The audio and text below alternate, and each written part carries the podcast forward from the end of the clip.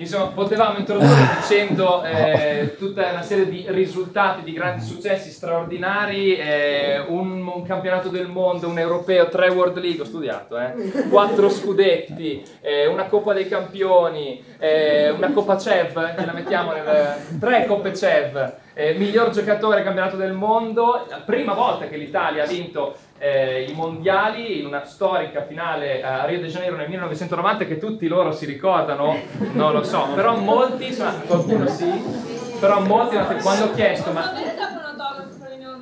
Adesso andiamo con le iniziative personali. Eh. 5 euro. No, anche perché, scusa, 5 euro autografo lo rifinanziamo il microfono coccinelle, così la prossima volta abbiamo un microfono brandizzato, via. In realtà, oltre ai risultati, quando ho chiesto, ma voi avete idea di chi viene a parlare, cioè di chi è la persona che viene, tutti hanno annuito, quindi hanno capito. Quello che volevo semplicemente dire è che lui è Andrea Lucchetta ed è qui per parlarci di non so cosa, sicuramente di tantissimi temi che vorremmo toccare nella giornata di oggi che ha per macro tema Giochiamo il futuro io vorrei farti una serie di domande, ma sono già adesso in difficoltà perché vorrei proprio lasciarti campo libero totale, Andrea. Intanto non so neanche se ci vogliamo sedere, stare in piedi, saltare, come vuoi tu. Boh, come vogliono loro. Voi cosa volete, ragazzi? Come ci mettiamo? Lo facciamo accomodare. Mi siedo? Esatto. Così non siete inquietati dai documenti. Anche io mi metto bello separato. Allora, eh, veramente ci sono tantissime tematiche che mi incuriosivano. Ehm, questo, è, questo qui è notevole. Eh. No, e, uh, innanzitutto volevo dirvi che sono Veneto e quindi il Veneto alle 10, 10 e un quarto inizia già con lo spritz. Quindi... Perché sì, la S di scout è importante, ma anche la S di sorriso, di spiritualità e di spritz. Eh, la prima domanda in realtà, ripeto, è una non domanda, cioè rispetto alle tantissime... Eh, esperienze che hai portato avanti nello sport, che dovrebbe essere un gioco, ma è diventato ben presto un, un lavoro per te, una marea di altre, eh, di altre attività, iniziative che hanno fatto sì che la tua vita fosse io non so per quale motivo mi è entrato, non so, tipo un calabrone nella gola. Se vuoi bere dell'acqua te l'ho portata. Ma va bene, perché io è in destino. No, no, ma ci sono. Eh, vorrei che tu ci raccontassi da subito, visto che il tema è il gioco, come eh, vivere questa, la, la tua vita come un gioco ha cambiato il tuo personaggio all'interno di questo gioco e se lo consideri come tale. Qui partiamo già da, dalla filosofia proprio. Eh. Caspita, eh, beh, indiscutibilmente la parte, la parte, più bella che mi è rimasta è la parte gioiosa, giocosa. Mm, penso che chi ha l'illuminazione no, per cercare di far sì che il sorriso dei bambini, soprattutto quel sorriso che ovviamente ti si stampa dentro quando riesci a donarlo, perché il bambino ha una capacità illimitata di donare il sorriso se si diverte, se riesce ad essere condiviso, se riesce ad avere delle linee che non sono uh, in grado di poter schiacciare l'autostima, ma sono in grado di poter sviluppare in lui quella voglia di ricerca, la voglia comunque di condivisione che fa ovviamente all'interno di qualsiasi tipo di gruppo un'accensione di spiritualità che può essere sia indotta, perché comunque viene indotta, perché ci sono ovviamente dei modi con i quali magari ci si può uh, riconoscere all'interno di un percorso, ci sono dei modi nei quali bisogna cercare ovviamente di indurre magari anche un bambino una serie di strumenti, la S di strumenti, sui quali cercare di percepire quanto sia importante affiancarlo, includendo tutta una serie di attività che possono essere più disparate No, possono essere sicuramente strutturate, possono essere anche certificate, possono essere anche inserite in un percorso didattico che magari molti a livello di, so, eh, esperienze ludiche, motorie, dal punto di vista poi anche organizzative, dal punto di vista psicologiche, dal punto di vista anche magari di un percorso dove scienze motori potrebbe dare degli strumenti molto importanti per apprendere e conoscere no, il gesto tecnico che può essere contraddistinto da campioni dello sport certo. Ma il campione dello sport può avere l'opportunità di percepire quanto sia importante la finalizzazione di quel gesto tecnico, ma è un gesto molto semplice che viene ripetuto più volte perché il gesto tecnico ripetuto più volte alla fin fine può diventare noioso perché se non viene riconvertito all'inizio di quel percorso verso il mondo dei bambini, il bambino automaticamente pur avendo magari un campione che è il papà, no? il capo, l'educatore, gli fa vedere come modello, alla fin fine non lo sente suo. Per due motivi. Il primo perché non riconosce il campione, il secondo perché non riconosce quel, quel modello di gesto perché non l'ha ancora percepito, non l'ha ancora provato, non l'ha, prova, non l'ha smontato. No? La prima cosa che fanno i bambini quando gli dai dei Lego cosa fanno?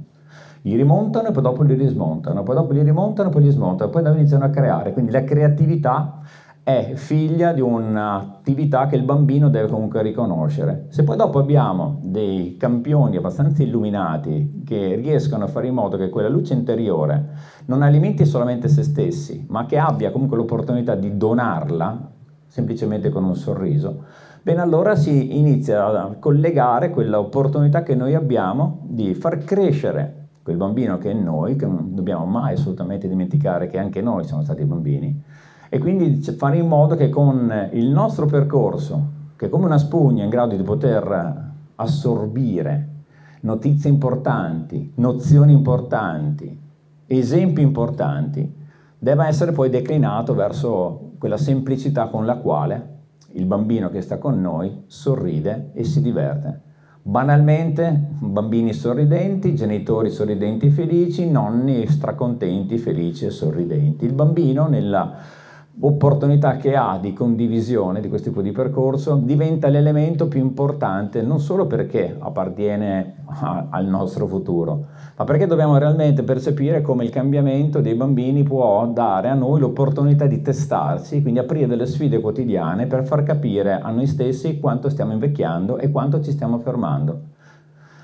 Affermarsi è molto importante, però non ci si ferma mai nell'opportunità di crescere, formarsi. La formazione è importantissima, non solo perché viene disegnata da un allenatore e buttata sul campo. L'allenatore può, può disegnare la formazione a seconda di quelle che sono delle sue idee personali. Se un allenatore integerrimo riesce comunque a portare avanti un suo percorso legato a valutare realmente, non solo durante la settimana, ma durante quel percorso, un percorso fatto ovviamente di insidie che possono essere molteplici, date da un campionato alla squadra avversaria, giornalisti, procuratori, presidenti molto pesanti, no? che devono far eventualmente vedere la mano di chi mette i soldi. Beh, l'allenatore disegna una formazione, beh, quella formazione è fatta di tanti individui, di tante spiritualità, no? di tante eh, entità che possono giocare la propria partita essere un individualista penso che sia abbastanza semplice, è alla base che il bambino fondamentalmente è individualista, vuole giocare, divertirsi. Ed è necessario che lui giochi e si diverta. Ma traslando verso l'alto, per quanto mi riguarda, è lo stesso tipo di percorso perché se io vado in palestra tutti i giorni, ho avuto la fortuna di fare in modo che il mio percorso, che è partito dall'istituto Astori Mogliano Veneto, che mi ha accolto no, nel biennio della scuola superiore, che mi ha fatto percepire un cambiamento importante perché io comunque venivo dalla strada, venivo dalla parrocchia, venivo dai giochi dove alla fin fine, non essendoci un device oppure una struttura in grado di poter attaccare qualcosa al televisore per cercare di percepire che il gioco digitale poteva essere quello strumento ovviamente di inclusione ma soprattutto di collettività molto importante, alla fin fine c'era la fantasia e solamente l'opportunità di avere pochi mezzi sui quali poter creare una piccola community di quartiere, di strada, di palazzo, di oratorio.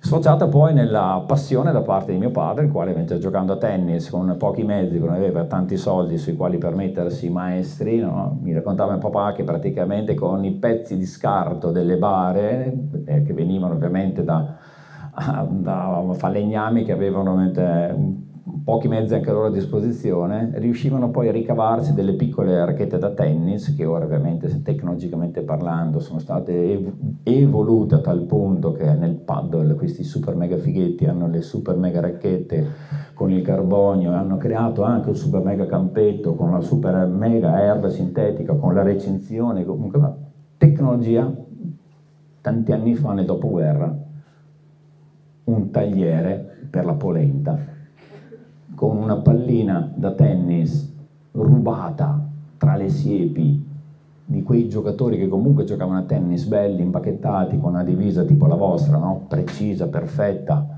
tutta quanta ad hoc, perché l'importante è il voler apparire, non l'importante è l'essenza di quello che tu stai cercando di dare con quel tipo di strumento. Rubando quella pallina, quella pallina che mi raccontava che praticamente era diventata una pallina da, da badminton, perché il pelo aveva perso completamente tutto, era rimasto solamente il rivestimento no, di questa pallina. Beh, comunque giocavano e quindi si appassionavano e quindi cercavano di emulare dove in un campo di cemento. Fatto con che cosa? Un filo, perché non c'era la possibilità di poi da là piano piano nel dopo lavoro ferroviario, nel dopo lavoro, eh, ci si ritrovava perché riusciti, siamo riusciti a conquistare un piccolo spazio per il quale iniziare a giocare, poi è iniziata ad arrivare la prima racchetta e poi è iniziata ad arrivare... Quindi questo percorso qui mi è rimasto dentro perché? Perché è esattamente quello che dovrebbero fare, dovrebbero costruire tutti quanti i ragazzi da soli poi la fortuna è quella di giocare a tennis, avere questo DNA probabilmente da mio nonno, perché mio nonno mi raccontavano che era talmente grosso che arava i campi da solo, era talmente incazzoso che se per caso la donna, la moglie, la donna, la donna, gli preparava le cose, la prendeva, la buttava su, deve finire, tirava via la scala, per una settimana stai lì, ti do da mangiare, quando sei pronta vieni giù, fai quello che ti dico io, punto. Oggi l'avrebbero arrestato completamente, capito? Però la famiglia matriarcale all'epoca che dava un bel solco, era la mamma che dava un solco, che arava e il bambino lì veniva ad essere eh, innaffiato in una serie di contaminazioni dove i nonni ovviamente davano una, una bella mano, dove i papà potevano ovviamente essere presenti, ma c'è questo spirito di squadra di una famiglia che adesso ovviamente ha sempre più problematiche perché questo tipo ovviamente di atteggiamento che se volete distruttivo all'epoca, però alla fin fine guarda un po' aveva un suo equilibrio, in grado di poter prendere questo bambino, poterlo comunque instradare e attraverso anche delle strutture esterne, parrocchie per quanto mi riguarda, circolo di tennis nella seconda fase della, della, della, mia esperienza, quindi il mio passaggio è stato quello, gioco, mi diverto con i miei compagni, con quel tipo di mentalità che papà comunque mi ha trasferito nella serie divertiti con poco, perché c'era poco, cerca comunque di trovare dei modelli importanti sui quali eventualmente poter crescere la tua fame, la tua voglia no, di divertimento, senza nessun tipo di supporto all'esterno, perché non c'era l'opportunità di averlo. Io mi sono dedicato a guardare bene, emulare, non copiare. Ci sono tante opportunità di poter copiare ora, anzi i ragazzi giovani copiano direttamente, si scaricano durante, ne fanno di tutti i colori per avere questa opportunità di accelerare quel percorso per avere quello strumento in mano che adesso sta diventando molto molto molto interessante. Però dobbiamo studiarlo. Voi siete molto giovani per cui per me già ci sono 3-4 generazioni più indietro Cerco di studiare, però non arriverò mai alla velocità con la quale un ragazzino oggi dai 12 fino ai 17 anni ha questa padronanza dell'oggetto, che è un oggetto che è molto interessante, sul quale però dobbiamo far riflettere, dobbiamo riflettere il perché lo cercano e perché noi non dobbiamo demonizzarlo, anzi dobbiamo utilizzarlo, usarlo. Ai nostri tempi non c'era il telefonino, c'era la possibilità di comunicare a quattro occhi, c'era l'opportunità di sentire come all'interno di tanti esempi, potevano essere tante realtà, scegliere quella che ti poteva fare star bene, che ti trasferiva al meglio no? quella passione. Ecco, su questo posso rilanciare Devi. la domanda? Ecco, chiedere, cioè, mi piace moltissimo, se posso, la distanza in realtà complementare tra la semplicità del campo di cemento, del filo, di quello che hai descritto, tra l'altro sembra quasi la storia di qualcuno che poi diventa un campione di tennis e invece giocando e appassionandoti al gioco eh, hai poi esplorato, credo, una via e poi hai incontrato uno sport che ti piaceva di più. Ma la distanza tra il campo di cemento e la tecnologia, quindi due, strumenti apparentemente estremi, sono quello a cui ci, cui ci troviamo a, a, prestare servizio ogni giorno, ogni settimana. La domanda che ti volevo fare era più nell'ambito del discorso del processo di crescita del, del bambino. Eh, parlavi della famiglia, del modo in cui hai incontrato eh, il, il tuo professore a scuola che poi vi ha dato l'opportunità di giocare quali sono stati gli incontri decisivi per te, i, i mentori o comunque gli educatori all'interno del percorso educativo o professionale o sportivo o di qualsiasi altro tipo? Quali sono stati gli snodi decisivi e quali pensi che siano per loro i consigli per fare la stessa cosa, cioè per diventare eh, persone significative in determinati momenti? Penso a, al connubio tra eh, tra te e la, la, tua squadra con Julio Velasco che è rimasto nella leggenda come appunto l'allenatore che porta il gruppo eh, che ha le risorse a un livello superiore. No? E, ehm, questo ma immagino tanti altri.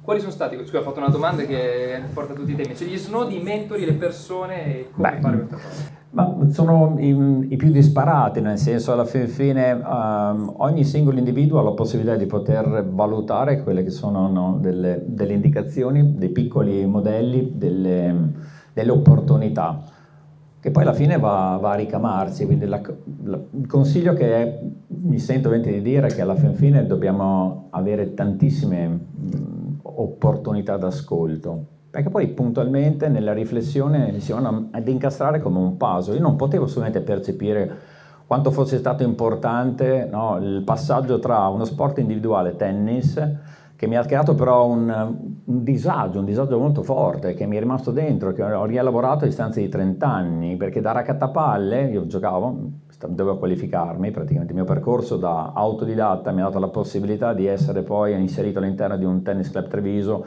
dove ovviamente tutti quanti andavano dal maestro perché ovviamente avevano disponibilità, invece andavo sul campo di cemento e giocavo, guardavo, emulavo e miglioravo quindi non copiavo ma miglioravo, adattavo, adattavo il modello che vedevo per cercare di capire quali di quelle situazioni potevano essere migliorative oppure laddove mi mancava qualcosa dovevo cercare di capire con gli occhi cosa potevo comunque riadattare nel mio modus di poter giocare. Questo episodio qui che adesso vi racconto è, è simbolico perché? Perché fai a raccattapalle, bene, gioca un giocatore di Serie A, un campionato in Serie A, Giocatore che comunque viene lì da Trieste, vinceva 6-1, 4-2, aveva perso 3 set. E avevo notato che questo giocatore qui praticamente, rispetto a quello che era un modo di giocare, aveva già iniziato un percorso che poi io non conoscevo, per cui dagli Stati Uniti avevano già iniziato a cambiare le impugnature e l'impostazione, per cui era già più avanti, già più avanti rispetto all'insegnamento tradizionale il fatto di essere già più avanti rispetto all'insegnamento tradizionale è già una cosa che ovviamente mi ha poi portato a fare altri tipi di valutazioni e quindi gli chiesi, perché valutando, detto, scusi, alla fine della partita i metodi sull'attenti, abbiamo vinto 6-1, 6-2, praticamente avevo ucciso l'avversario. Ho notato che praticamente sta cambiando l'impugnatura, ma, ma cambia anche l'impugnatura della racchetta oppure è un modo di giocare più avanti? Mi guarda, lì stava raccattando le racchette e fa, scusa ma tu chi sei? Perché dal tuo maestro mi rompe i coglioni? E io dico, scusa, amica, ma perché? Ma perché? Io sono un ragazzino, tra altre cose ero gobbo, con i capelli a caschetto, avevo anche gli occhiali lozza, che già non c'era una mazza, ero lì, lì, scusa, ma se io ti faccio una domanda, perché ho notato in te un cambiamento? Che potrebbe far cambiare la mia voglia di poter non riprodurre, ma di ricercare quell'innovazione che mi può eventualmente portare, perché l'ho intuita, l'ho vista, porca paletta. Tu invece di cazzarola che bravo che sei, ma chi è il tuo maestro? Te la insegna?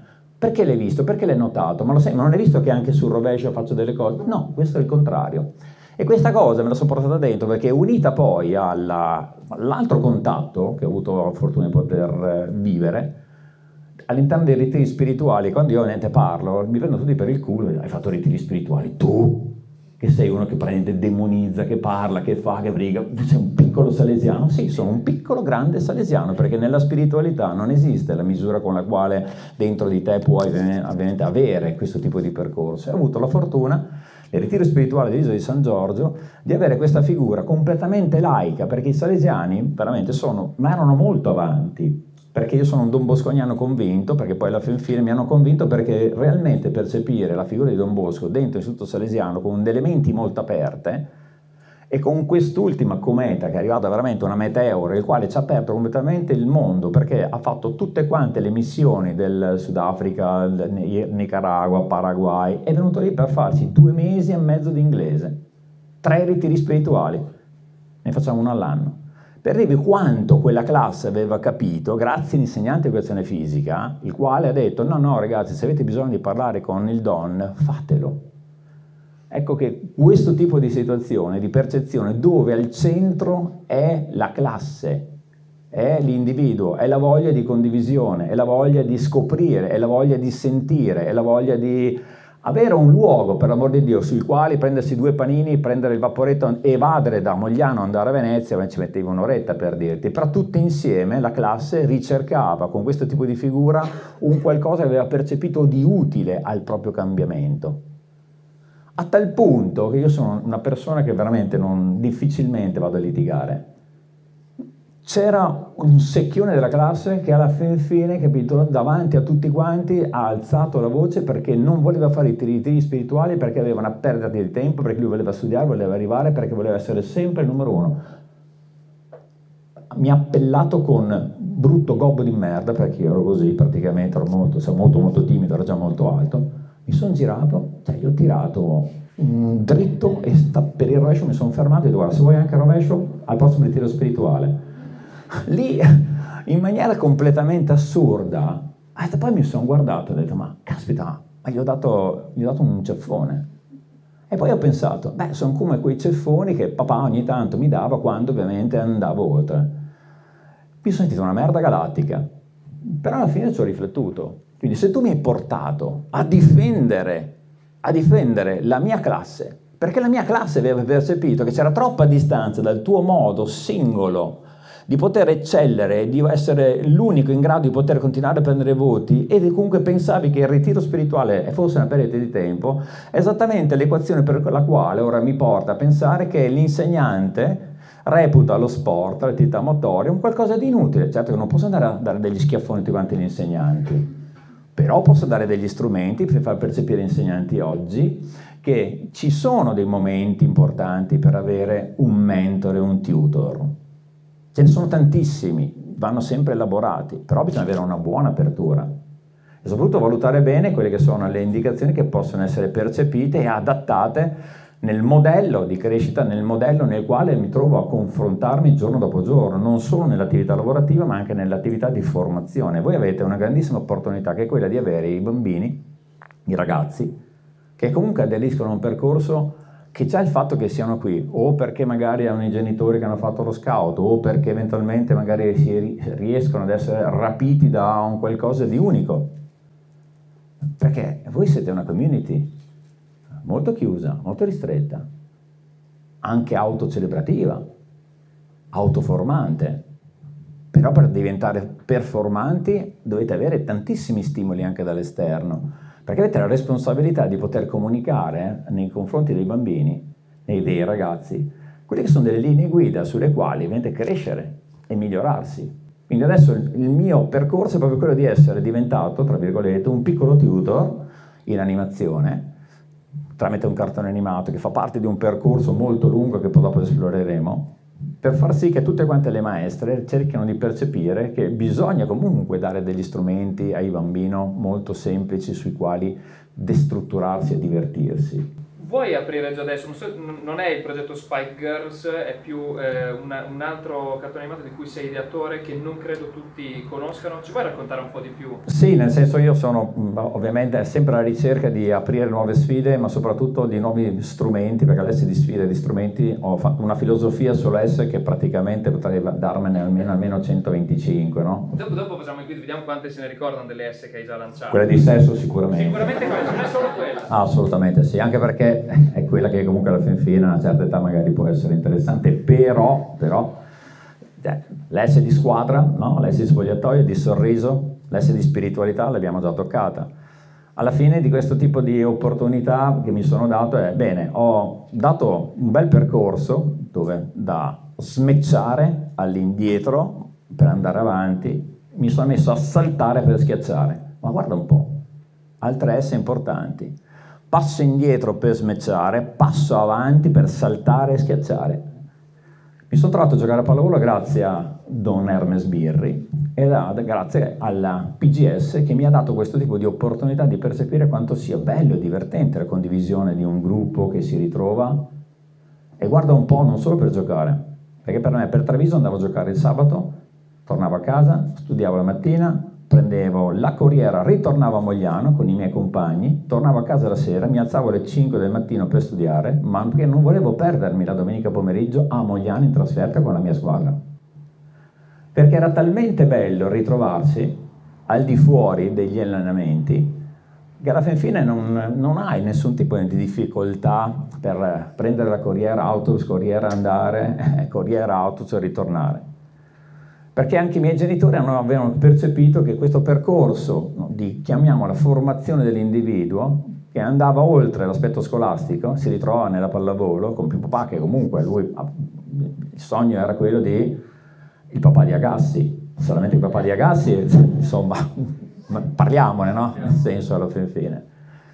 Però c'è stato anche un episodio, volevo dirvi, perché vi parto un po' di, di, di contaminazioni. Io giocavo molto bene a tennis, mm, veramente, molto molto bene. Serve and volley, spaccavo i pallettari, prendevo, spaccavo tre racchette Dunlop in graffite all'anno, non perché McEnroe mi dava un modello molto importante sui quali tirare e sfogare la propria frustrazione o anche eventualmente l'attenzione del pubblico, ma perché schiacciavo tutto e alla fine era un giocatore molto creativo, cercavo sempre di evolvermi e c'è stata una finale in un, in un torneo giovanile dove alla fin fine io ho vinto quel torneo, sono stato passato nel tabellone dei, dei, dei giocatori più grandi.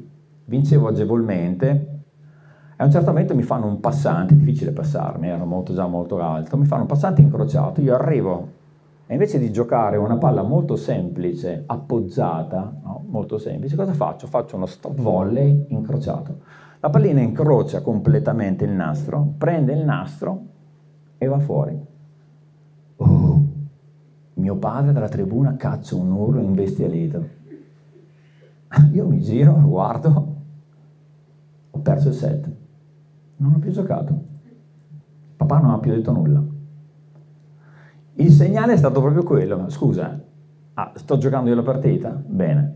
Ho fatto un gesto convenzionale, sarebbe stato molto semplice Gioco invece qualcosa di difficile, ma giusto per gratificare, per andare oltre, trovare quel colpo, cioè tu praticamente davanti a tutti mi dai quel tipo di segnale, io te ne do un altro. Non perché devo sfidare perché ero in preadolescenza e per cui no, perché devi comunque rispettare quella che è stata la mia scelta. Poi casomai me lo dici dopo. Anche questi segnali sono stati segnali di elaborazione dove la correzione non va mai data immediatamente in maniera dura, urlando, no? autoritarie, no, ma in maniera autorevole, aspettare i tempi, casomai cambiare linguaggio, mettersi da, di fianco a dare eventualmente quel consiglio. Ora mi sono trovato praticamente nella opportunità di percepire quanto fosse importante il gruppo squadra, lo spogliatoio, dentro un percorso che mi ha dato l'opportunità di arrivare comunque a giocare in Serie A. E quello che ho imparato dal cortile ha sicuramente la condivisione con i compagni nelle attività di strada.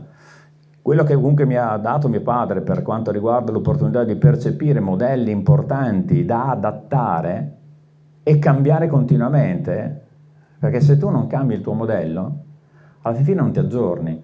È come praticamente il nostro telefonino ormai, avete visto, praticamente un aggiornamento ogni quanto, automatico addirittura, perché sono talmente tanti che non ci stai assolutamente più dietro, per cui lui si aggiorna automaticamente. Però cerchiamo di fare in modo che il nostro aggiornamento sia contestualizzato, è importante poterlo fare. Quindi l'aggiornamento è stato quello che mi ha dato anche la possibilità di cambiare i modelli tecnici. Io sono stato un giocatore che sono nato schiacciatore, ricevitore schiacciatore, per chi non gioca a pallavolo è colui che deve dare l'opportunità intanto resistere all'attacco avversario e già lì abbiamo un problema. Houston abbiamo un problema, ci sta arrivando un missile a 130 km all'ora, come facciamo? Beh, parliamone ci vuole della gran tecnica, gran tecnica, sulla quale ovviamente cercare di andare a difendere quel pallone. Poi ci vuole anche un senso di consapevolezza degli spazi e poi deve anche percepire chi hai di fianco a te, a sinistra o a destra. Quali sono i difetti del tuo compagno in funzione di quello che è successo nella rotazione precedente, perché devi anche cercare di percepire che magari il tuo compagno è frustrato perché alla fin fine deve pensare più all'attacco perché sta andando male, per cui non può permettersi di prendere un punto di ricezione, perché se prende un punto di ricezione Vai male in attack, non prendi un muro, prendi punto di ricezione, vai in panchina perché fai schifo. Stessa cosa per il palleggiatore, il palleggiatore deve anche percepire no, nella sua uh, distribuzione equilibrata, una volta che la ricezione arriva il pallone, deve ricordarsi esattamente cosa succede nella sua linea, cosa, la, qual è la soluzione migliore, qual è l'opportunità di cambiamento, se la vuol cambiare, perché la strategia dell'avversario è sempre di pronta ad analizzarti, a guardare bene che cosa fai. cose che invece adesso purtroppo le nuove generazioni non fanno, non c'è quella voglia di entrare dentro. Quando mio figlio Lorenzo ha giocato qui, ma anche Riccardo giocavano praticamente alla cassa, perché hanno giocato qui a Reggio a basket, perché ho lasciato completamente liberi i miei due figli di fare quello che volevano, però gli ho sempre detto una cosa, bene Lorenzo, ti rendi conto che tu stai facendo il saggio di danza, di pattinaggio artistico a rotelle? Bene, io queste immagini qua, quando diventerai dottore, tac, te le tiro fuori. Quindi tu fai pure il tuo saggio di danza in calzamaglia, sei bellissimo, una bella, guarda, un'acciughina bella, bionda con due gambe della Madonna, bello, però sappilo che se dovessi un domani diventare dottore, tra un po' arriva, taz, ti arriva questa fotografia. Libertà, espressività e voglia comunque di far sì che quel ragazzo debba trovare la sua strada senza delle imposizioni. Tutti hanno detto, ma come, non fa un pallavolo? Fa no, hanno fatto due basket. E qui alla Cassara però la cosa che ho detto e che cosa ho fatto è quella di dare gli strumenti a tutti e due per cercare di capire bene, di percepire che cosa succede, l'osservare, guardare bene qual è l'occhio del tuo avversario, i suoi tic, il suo modo, come mettere la scarpa, come palleggia, come entra dentro con la gamba sinistra col piede destro, osservare per poter poi eh, rielaborare velocemente osservare dei modelli importanti. Non so quante volte li ho portati a Siena, a Bologna, perché gli allenatori non li portano in giro. No, devi vedere la Reggiana. Sì, ho capito, vieni a vedere la Reggiana, ma andiamo a vedere anche a Siena, a Siena come giocano in casa certi giocatori di riferimento. I modelli cambiano e sono importantissimi. Per me come giocatore sono stati essenziali per durare più di 12 anni Molte volte gli allenatori invece non cambiano il modello perché l'allenatore è forte del modello che l'ha reso vincente o ha reso vincente altri allenatori e quindi io applico il modello che mi ha detto no, Velasco ed è importante applicarlo, attenzione. Però ci deve essere quella ricerca esasperata del modo con il quale attraverso la nostra esperienza riusciamo impossibile migliorarlo quel modello? No, però t- vediamo come adattarlo. Spendiamoci del tempo, prima per capirlo, poi per riproporlo e poi per adattarlo a seconda di quello che è il mio gruppo. Voi quanti gruppi avete? E quanti bambini avete all'interno di questo gruppo? Se tra una settimana vi, cambia, fate, vi cambiano mai i gruppi tra di loro? Eh, sì, più, è più complesso di quello che... Anzi, è molto, ci sono molti aspetti di rigidità rispetto a quello che volevi dire. Dopo, no, nel senso che la, la, la, la, cosa che è interessante è proprio quella, no? cercare di capire come si può anche spiazzare un allenatore, perché facciamo due chiacchiere prima, la difficoltà che noi abbiamo eh, come movimento di pallavolo è proprio quella per far sì che gli allenatori, soprattutto di prima fascia, non devono essere chiusi nel modello che viene riproposto dagli allenatori di serie A scendere. No, deve essere proprio un modello in grado di poter destrutturare completamente il gesto tecnico e renderlo molto più fruibile, molto più divertente, a seconda poi del tempo che ci metta ogni singolo partecipante di quell'attività in palestra o nel gruppo classe, che comunque può avere diverse abilità o disabilità intellettive e motorie, che però necessitano di avere più tempo a disposizione per assumerlo e soprattutto, se fu possibile, adattarlo a seconda delle proprie capacità. Io ho smesso di giocare a pallavolo nel 2000, dopo che ho sperimentato il libero, che per me comunque era una situazione che a me non piaceva. L'ho detto anche molte volte nelle telecronache, ma scusa, fammi capire, perché io devo dare la possibilità a dei ragazzi frustrati che non possono più schiacciare, perché comunque il movimento ormai no, è solamente per alti e per potenti gli cambio pure la maglietta, non gli do neanche un senso d'appartenenza e poi gli metto anche un serraglio dove non possono neanche mettere il piede dentro per poter alzare. Però... Non so se tutti sappiano, eh, avete presente di cosa sta parlando? Ecco, qualcuno sì, qualcuno no. C'è il ruolo del libro nella pallavolo. Lo sapete qual è il ruolo del libro nella pallavolo?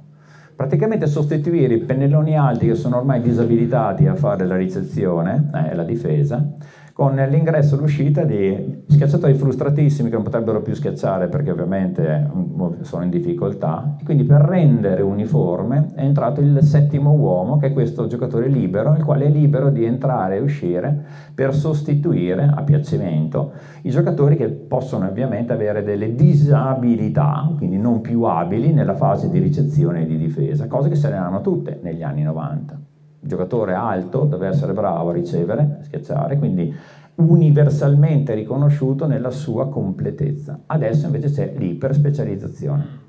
L'iperspecializzazione ti porta però ad avere un abbassamento tecnico.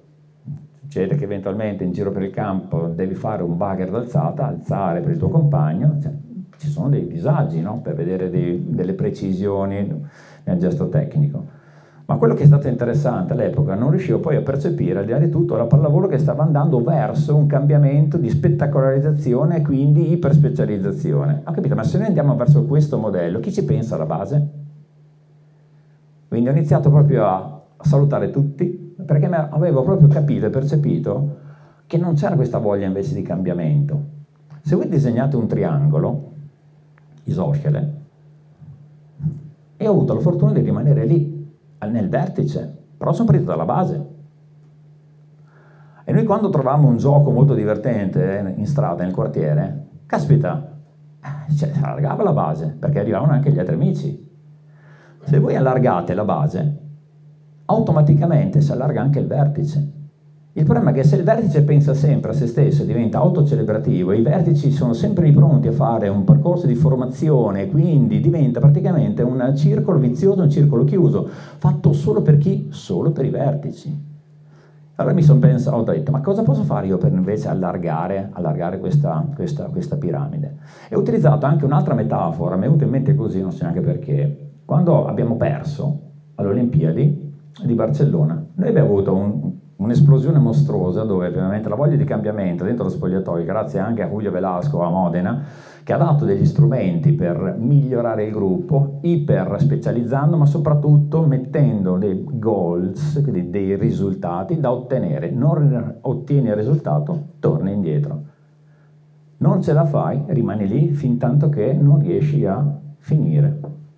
Devi fare 8 ricezioni precise in testa del pareggiatore e il pareggiatore le valuta, però con la trasparenza. Siccome poi il pareggiatore deve avere la palla sul serio per poter poi vedere cosa succede dall'altra parte della rete, non è che il pareggiatore per andare a fare la, doccia prima dice sì sì questa va bene, no no, autoesigenza, quindi concetto di autoesigenza, io divento autoesigente con me stesso, mi valuto giorno dopo giorno, gesto dopo gesto, perché se io aumento il mio livello di autoesigenza, quindi il mio livello individuale, automaticamente lo devo esigere nei confronti del compagno e se questo diventa un circolo non vizioso, ma un circolo ascensionale, alla fin fine tutto il livello del gruppo classe, del gruppo squadra, sicuramente ne avrà un beneficio.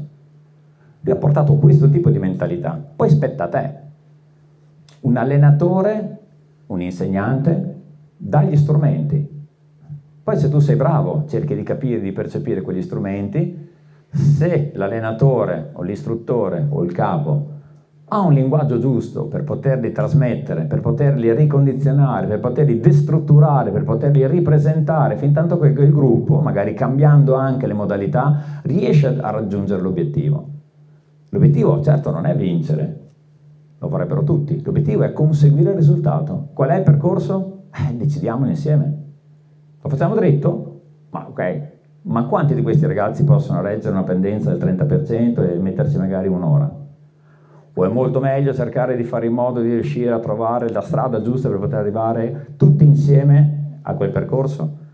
Mi sono reso conto che la cosa più importante era quella di andare a fare un passo indietro e quindi aprire un concetto completamente legato all'aspetto ludico, motorio e ricreativo, quindi un campione del mondo, un campione europeo, un campione, andate su Wikipedia, non è un problema, che va a fare che cosa? Apre una palestra ludico, motorio e ricreativa, un, qualcosa che non esisteva a Modena dove c'erano dentro giochi gonfiabili, playground, c'erano giochi liberi, perché i bambini lì liberamente trovavano le loro direzioni ma stavano in movimento, facevano più attività motoria lì, più attività aerobica lì che un'ora di calcio alla settimana. Ma intanto ho studiato, ho studiato i bambini su questo infatti guarda, hai lanciato una quantità di temi. E su cui per quello poi sono cavoli no, vostri. ma, bravo bravo infatti volevo andare su questo cioè sono cavoli vostri perché sta parlando di robe di cui io vedo veramente una grande aderenza con tutto quello che facciamo sia per analogia che per contrasto cioè robe molto diverse robe che secondo me invece sono proprio dei nostri obiettivi. Quindi la cosa che volevo preannunciare sono intanto l'attività di oggi pomeriggio ve la un po' Domirgo, lo sapete tutti, e proprio di cercare questi piccoli parallelismi. Hai parlato di autoesigenza, noi cerchiamo di educare al, all'autoeducazione o con l'autoeducazione, cioè il fatto di rendere il più possibile i ragazzi autonomi e padroni, protagonisti del loro percorso di crescita. Eh, hai parlato di, rigid- di rigidità, noi cerchiamo di educare con un metodo che sono dei principi, che diciamo, sottende dei principi, dei valori, ma spesso diventa una prassi, per cui no, le cose le abbiamo sempre fatte così e continuiamo a farle così. Ecco, per non citare tanti, i tanti sottotemi, voglio, ti voglio buttare invece direttamente, ti faccio diventare capo scout per un attimo. No, no, no. Allora, ancora peggio, ti faccio diventare uno che... Non ho la coccinella.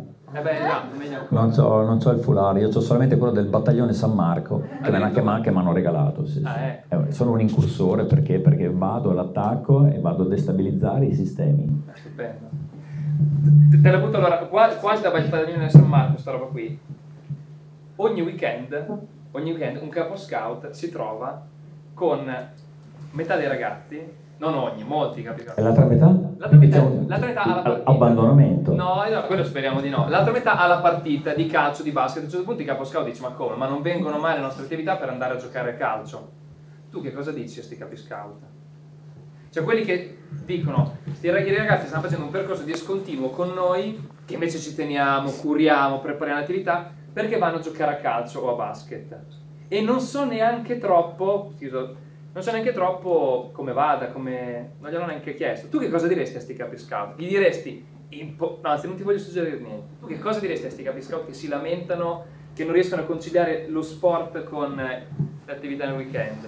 Ma eh, il problema è non puoi assolutamente fermare la voglia dei bambini e dei ragazzi di avere no, un senso d'appartenenza a quello che è un mondo che stanno scoprendo, che può essere ah, un mondo dove sto bene, perché al di là delle attività scoutistiche riesco comunque a trovare anche una gratificazione in un percorso che è prettamente sportivo. Non penso che nel DNA degli scout o dei lupetti ci sia l'attività sportiva c'è un'attività all'aria aperta, c'è un'attività comunque collaterale, c'è un'attività comunque di scoperta del territorio, c'è una, mm, non lo so, magari con il CAI, non so che cosa fate, perché io poi sono rimasto molto indietro, eh, magari vabbè. eh, tutte, tutte le attività, magari c'è un campionato multisportivo, c'è un'olimpiade c'è lo scout, scoutistica. tu sai cos'è lo scout ball?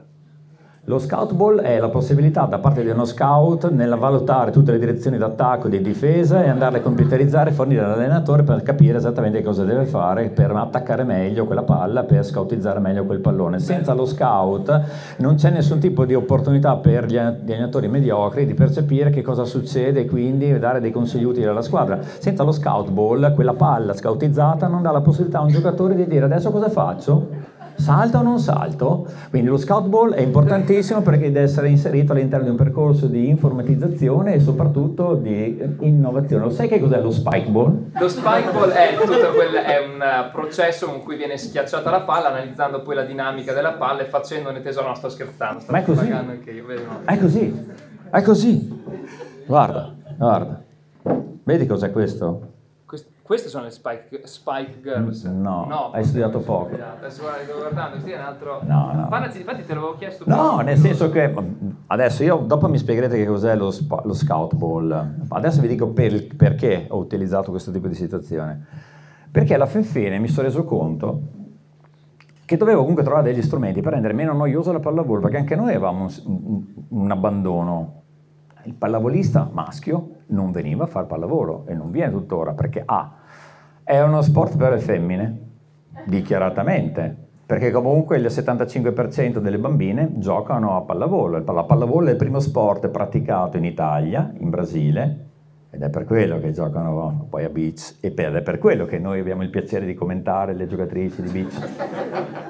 Ed è anche per quello che comunque le pallavoliste vengono prese dai baschettari e dai calciatori e noi siamo lì praticamente rimaniamo con qualcosa in mano, hai capito? Eh, quindi, cosa dobbiamo fare per rendere un pochino più attrattivo questo tipo di sport? Destrutturarlo. Quindi il mi- il mio, il mio percorso all'interno di questo tipo di opportunità dove ho aperto una ludoteca a Modena proprio per studiare il mondo dei bambini, ci ho messo un bel po' di anni a 16.500 bambini all'anno e a 600 feste compleanni come animatore di un centro ludico motorio ricreativo studiavo i bambini. Come figura gioco con 35.000 bambini l'anno, sono a 495.000 bambini che hanno giocato con me. Tempo due minuti. In quei due minuti gli devi dare un booster per dire cazzo che figo, che divertente, ma chi è questo che mi ha fatto divertire? Perché non sanno chi sono. Per loro sono uno che gli fa divertire. Uno che ha cambiato il gergo, il linguaggio, cercando di far percepire che con la magia delle Wings, le bacchette magiche, non facevano volare la palla. Con l'onda energetica di Dragon Ball il pallone non partiva, non facevo cadere, ma invece con la mia energia, con il pallone, li facevo cadere tutti quanti come dei birilli. Quindi il concetto è, io non posso non far far sport, ma devo fare in modo che lo sport diventi gioco. Quindi devo destrutturare per la Federazione Italiana Pallavolo, perché ovviamente la sperimentazione mi ha portato a percepire che la pallavolo era noiosa, era una palla, ma perché? Perché non schiacciavi mai quel pallone. Basket, vedi, degli spermatozoi impazziti che cercano l'ovulo da fecondare, e vedi gli spermatozoi che arrivano certamente e uno di quelli fa canestro. Wow! Però fa canestro. E quindi lì però c'è il bambino spermatozoo che cerca il pallone, no? Dov'è, dov'è, dov'è? Nella pallavolo che cazzo cerchi che non sai mai la palla, che la palla ti arriva, va in rete, la palla va fuori, la palla ti accompagna, la palla non arriva, la palla è chi è che sono qua? Ma perché? Quando mai schiaccio? Eh, questa è una bella domanda. Chi... Eh, vedo uno schiacciatore che schiaccia e tu mi fai giocare a mini volley, mi dici che pure c'è il pisello piccolo, perché c'è il mini volley! E io, io so, queste cose qui le ho dette al Consiglio federale otto anni fa. L'ha presa bene. Ma benissimo, ma secondo voi, secondo voi, voi fate la doccia insieme?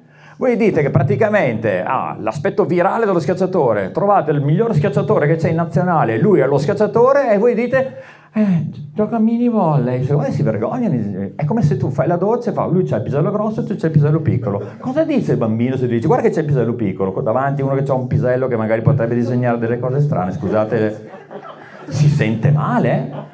No, abbiamo tutti quanti il pisello. Eh, Punto. Allora, cambiamo il linguaggio. Io sono uno schiacciatore, gioco in Serie A, io sono uno schiacciatore e, e faccio non più mini volley. Cosa fai? Volley S3. Cos'è? Gioco a spikeball. Che roba è? Gioco a spikeball. Cos'è lo spikeball? Vieni te lo faccio vedere. Dai gli strumenti in mano per schiacciare subito. Quindi facilitazione, inserimento di nuovi metodi per gratificare immediatamente e far salire l'autostima fatto apposta questo gesto, l'autostima per far sì che i nostri schiacciatori abbiano finalmente il gesto virile. Quindi destrutturare è come i nostri chef, stupendi. Tirami su, destrutturato. Wow! Però intanto tu prendi il tiramisù e paghi 6 euro. Il tiramisù destrutturato di Cannavacciolo 25 euro. È furbo Cannavacciolo, eh?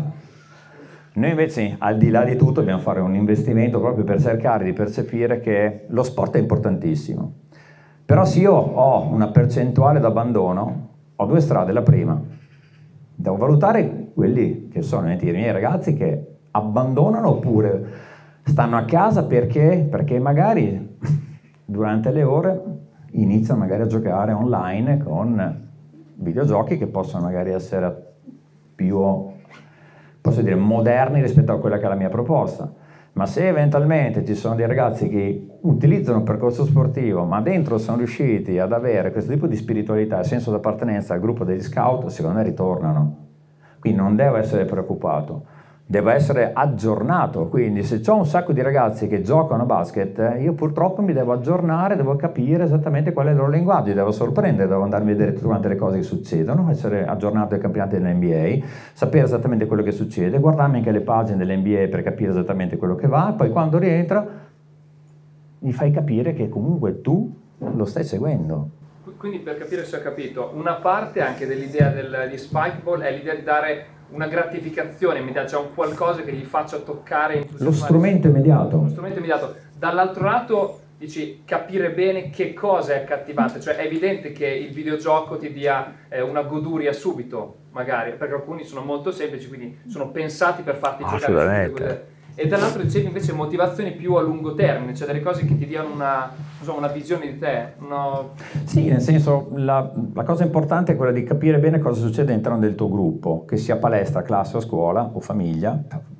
Devi cercare di percepire quali sono le situazioni che ti danno una percentuale di abbandono.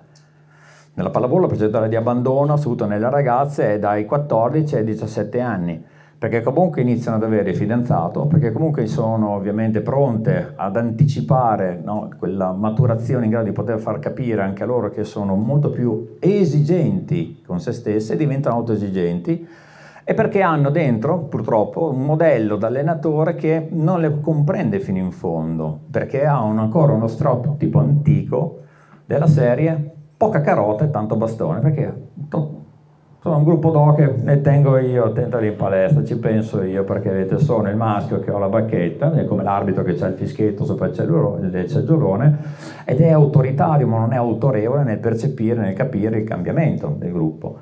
L'altra cosa che è importante invece secondo me è proprio cercare di capire con uno sforzo maggiore il linguaggio che stanno utilizzando, gli hobby. Eh, il discorso che facevo prima. Io mi fa schifo il basket, ma se nel mio gruppo ho quattro ragazzi che vanno a fare il campionato perché giocano la mattina a basket, io devo comunque capire qualcosa di basket, perché devo aver bisogno di parlare il loro linguaggio e quindi avvicinarmi al loro mondo. Poi ovvio, magari capisci, li trovo un altro giorno e gli dico, senti un po', ma perché non ci fai una lezione? Perché non giochiamo insieme? Perché non ci introduci? Perché non ti metti a disposizione? Eh? Io utilizzo sempre tutto qualsiasi tipo di gesto tecnico che sia riconducibile alla passione dei bambini. Un esempio banale, sono all'interno di un percorso, noto subito quando arrivano i calciatori, perché sono quelli che hanno già un portamento e un modo di... sono super mega fighetti, se la tirano già da bambini.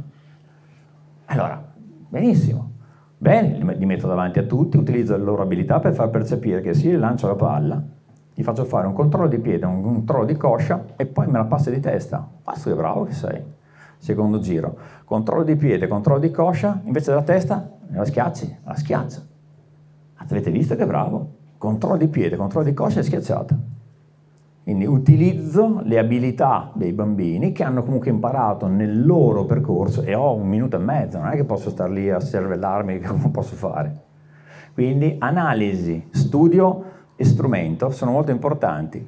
Poi ovvio, di fronte alle difficoltà delle famiglie che comunque in ogni caso hanno difficoltà nell'andare poi a riportare i bambini dentro certi tipi di, di binari anche di affiancamento, molte volte magari anche i bambini vengono proprio lasciati per un percorso di non ne, non ne, posso più, almeno va a fare basket, almeno va a fare gli scout, almeno va in palestra, almeno fa delle cose, oppure non ne posso più, gli do il tablet, giochi e fai una serie di attività in grado di potermi far rimanere tranquillo a casa. Una volta era la televisione che faceva vedere i cartoni animati, adesso hai praticamente gli youtubers che fanno vedere come giocano, per cui hanno non gli sport, ma gli game, per dire stai lì, guardati anche mezz'ora di video e trovi un, che gioca e tu stai lì a guardare, quindi sei ancora più sedentario. Quindi la, la nuova sfida che sto lanciando che è proprio quella di, di percepire come utilizzare questo telefono per far sì che il bambino debba giocare tipo la Nintendo per dirvi, no? nel senso in movimento, perché il movimento è quello che è importante, quindi gratificare il bambino, farlo fare il più possibile attività motoria, vuol dire comunque essere in grado di poter far sì che il ragazzo sia creativo ma non si sieda sempre mai ed è anche uno dei temi perché eh, tra tutte le cose che ho fatto adesso sono anche un atleta leggendario, fate un applauso, grazie.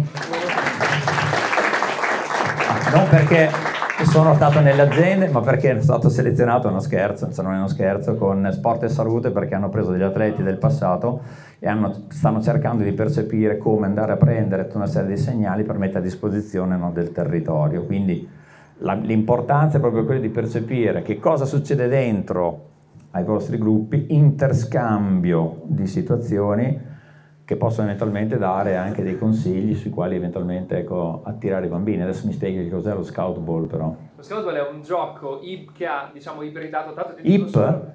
Eh? IP? IP. IP, T, IPs? No, no, no, no, no, IP. No, IP. Un po' IP, un po' IP. Eh, conta che è diverso secondo le regioni, cioè a Parma ci giocano con la palla ovale a Rimini, uh-huh. eh, no, a Bologna c'è il portiere, c'è un gioco che è nato e si è sviluppato diverso. È un mix tra il rugby, la pallamano, sì. eh, il calcio, il basket, la pallavolo devo dire meno perché è uno sport comunque... Ma perché non, non, non, la prendi la palla al volo? Eh, la prendi al volo, allora eh, anche allora, qual è il problema? Eh, non la blocchi la palla? La blocchi la cosa sì la blocchi. Eh allora, qual è il problema? perché non la puoi schiacciare in meta non la puoi schiacciare dentro un canestro non la puoi schiacciare nel campo avversario Beh, a volte sì a volte no a volte sì a volte no perché a volte ah. le regole sono diverse però sì comunque è un mix di questi sport c'è anche lo scalpo dietro Ah, Eh, scalp ball, quindi devi andare a prendere, lobotomizzare un bambino, prendere lo scalpo e bravo. metterlo dentro. Ma, ma perché devi stare attento? È, è cruento questo gioco dello scalp ball. sì, è il gioco per farsi malissimo. Ecco perché la maggior parte anche degli- de- dei capi sono senza capelli, perché sono già stati scalpati, sono già stati in gioventù. Ah, capito, bene. Si scalpano esatto, da dietro da avanti. No, no. No, beh, è un misto, beh, è giusto, anche perché sai, eh, il touch nel mondo del rugby ha dato la possibilità di giocare toccandosi e quindi andare poi a rubare. Il rubabandiera è interessante, poi anche i giochi di abilità con eh, la- mm, un fazzolettino dietro per cercare di rubarlo. Cioè, eh, avete fatto un miscuglio, un guazzabuglio di roba. Rubiamo, rubiamo, capito? Ruba l'arte. No. L'ultima domanda che ti faccio. Una cosa che mi ha veramente colpito, te ne avrei voluto fare mille, quindi dicevi quante volte queste nuove proposte, idee, eh, modi per portare dal vertice alla base si sono spesso scontrati con eh, le abitudini da scrostare, questa è una roba che spessissimo viviamo anche noi, ma ti vorrei chiedere una cosa più specifica, la nazionale veterans, cioè, ti- cioè, quando finisce il gioco, quando eh, non siete più gli atleti professionisti al massimo della forma, però avete l'opportunità di giocare anche dopo, in un'età in cui la gente o c'ha male al ginocchio o si ferma. Eh, perché allo stesso modo noi magari a 12 anni finiamo di giocare e invece a 30 e passa siamo qui. a portare- Vorrei raccon- chiederti di raccontarmi un attimo quell'esperienza, lo spirito, eh, perché ho visto che c'è stato il progetto e poi i campionati master, over, così, non si sono più fatti. Questa cosa mi, mi colpisce perché a me invece esalta tantissimo sapere che voi, le leggende, si rimettono in discussione. Ho toccato un nervo... no, Eh, sul nervo poi ti posso dire che tutti quanti i giocatori del- della mia generazione altro che nervo scoperto, insomma coxartrosi bilaterale, Eh. piatto tibiale distrutto, periartrite, hai problemi ovviamente alle dita, hai il collo con la cervicale. però per un attimo sono. Ho capito, ma secondo te noi andiamo a giocare, e io infatti appena me l'hanno detto, ah, i veterans, chiamiamoci cateterans che comunque siamo già belli che andati. Infatti questa è la contaminazione di un movimento che ha iniziato, è stato molto molto carino perché adesso parte tutto, mi ero dieci anni perché mm, ho abbandonato proprio eh, quel percorso come ho sempre fatto per tutti i trofei che i miei compagni mi hanno dato la possibilità di poter condividere con loro nella- con la filosofia di Indiana Jones. Avete visto Indiana Jones, i predatori dell'arca perduta? E cosa succede all'arca? Cioè, finisce il suo percorso, uccide tutti i cattivoni, però alla fine dove finisce l'arca? Nel British Museum, in mezzo a quanti altri reperti? Con questa filosofia ho sempre preso la medaglia conseguita, messa dentro al cassetto e non so neanche in quale cassetto. Sono un pezzo a Treviso, un pezzo da due parti, perché non ho mai ripreso ovviamente un trofeo, perché mi sono sempre proiettato verso la prossima sfida, perché il conseguimento di un risultato ti dà la possibilità proprio di percepire che quel risultato in una frazione di secondo ovviamente l'hai be- bello che bruciato, quindi devi essere già pronto a rimetterti con la testa proiettata con la prossima sfida in avanti. Essere in grado di poter giocare, bene, ma è più bello giocare gratificando se stessi puoi fare andando a giocare col CSI. Oppure è molto meglio magari sfidare andare ad aprire, passare il tuo tempo per m- avere altri tipi di, di sfide sulle quali eventualmente eh, continuare a batterti. È molto importante continuare a giocare, è molto importante ritrovarsi, anche perché c'è un modo di condivisione. Io ho fatto una scelta diversa che cerco comunque di andare a sfidare, a rompere dei muri di gomma che sono difficilissimi ovviamente da rompere perché vado contro le istituzioni, vado contro la stereotipizzazione di programmi che devono essere comunque sempre quelli, vado verso il cambiamento, vado verso un altro tipo di percorso, anche perché le mie anche non ce la fanno più. Eh sì, purtroppo sì. Eh, anche perché il giocatore di pallavolo è un centometrista, soprattutto nel mio ruolo centrale, no? in grado di poter avere i cilindri, che, le bielle che non vanno in asse, perché ruotano, ruotano, saltano, sbancano, ruotano, ruotano. Se voi prendete il pugno, prendete il, il pugno, prendete il palmo della mano, sfregatelo per 25 secondi velocemente. Dai, dai, più veloce, più veloce. Dai, dai, dai, dai, più veloce, più veloce. Cosa sviluppa? Wow! E con questo caloroso saluto, che io vi saluto, e, le- e ho salutato le mie anche.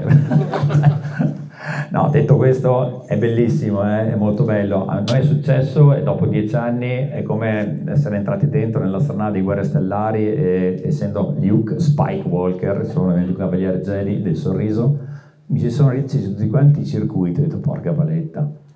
salti magari in meno, però hai ovviamente la percezione di quel gesto che comunque ce l'hai dentro. Il problema è che è il tuo fisico che non ti viene dietro.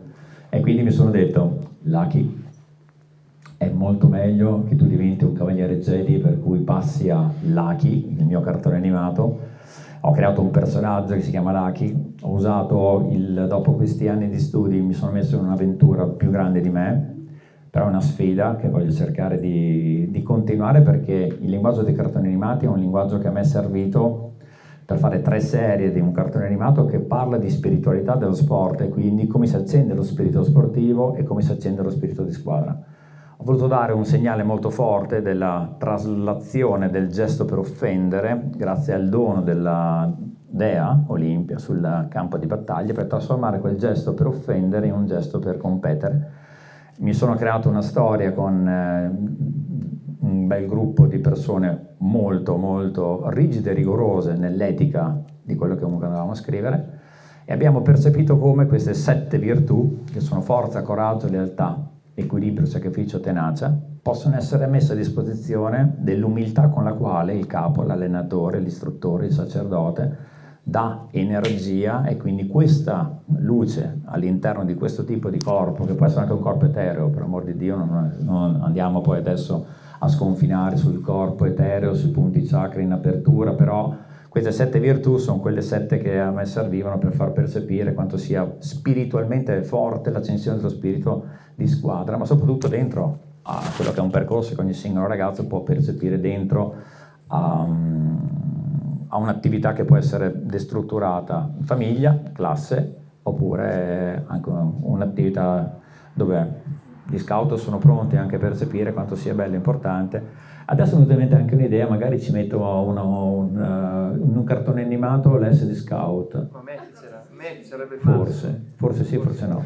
Scout nel senso di esplorare, esplorare nel modo in cui hai anche tu continuato a esplorare nuove Io forme sì. di gioco. Ma assolutamente, adesso ti dico, uscirà a breve Super Spikeball, perché lo Spikeball è un gioco che da 5 anni sta andando, da 6 anni sta andando nelle scuole per eh, formare queste nuove no, generazioni che è in grado di poter giocare immediatamente con degli strumenti. È una cosa semplice, puoi mettere anche tranquillamente un filo tra due sedie, giochi seduto, l'importante è mettere eh, la, la, un filo o una rete all'altezza degli occhi del bambino in maniera tale da far percepire che la rete non è più un, un qualcosa che irraggiungibile, è irraggiungibile. Superabile. Io metto qui e wow che mondo che so, wow e attacco subito con i piedi a terra posso iniziare già a murare, divertirmi, quindi posso avere già un percorso di pallavolo simulata grazie alle facilitazioni, ma grazie anche a chi? Ha una figura nuova che è lo smart coach.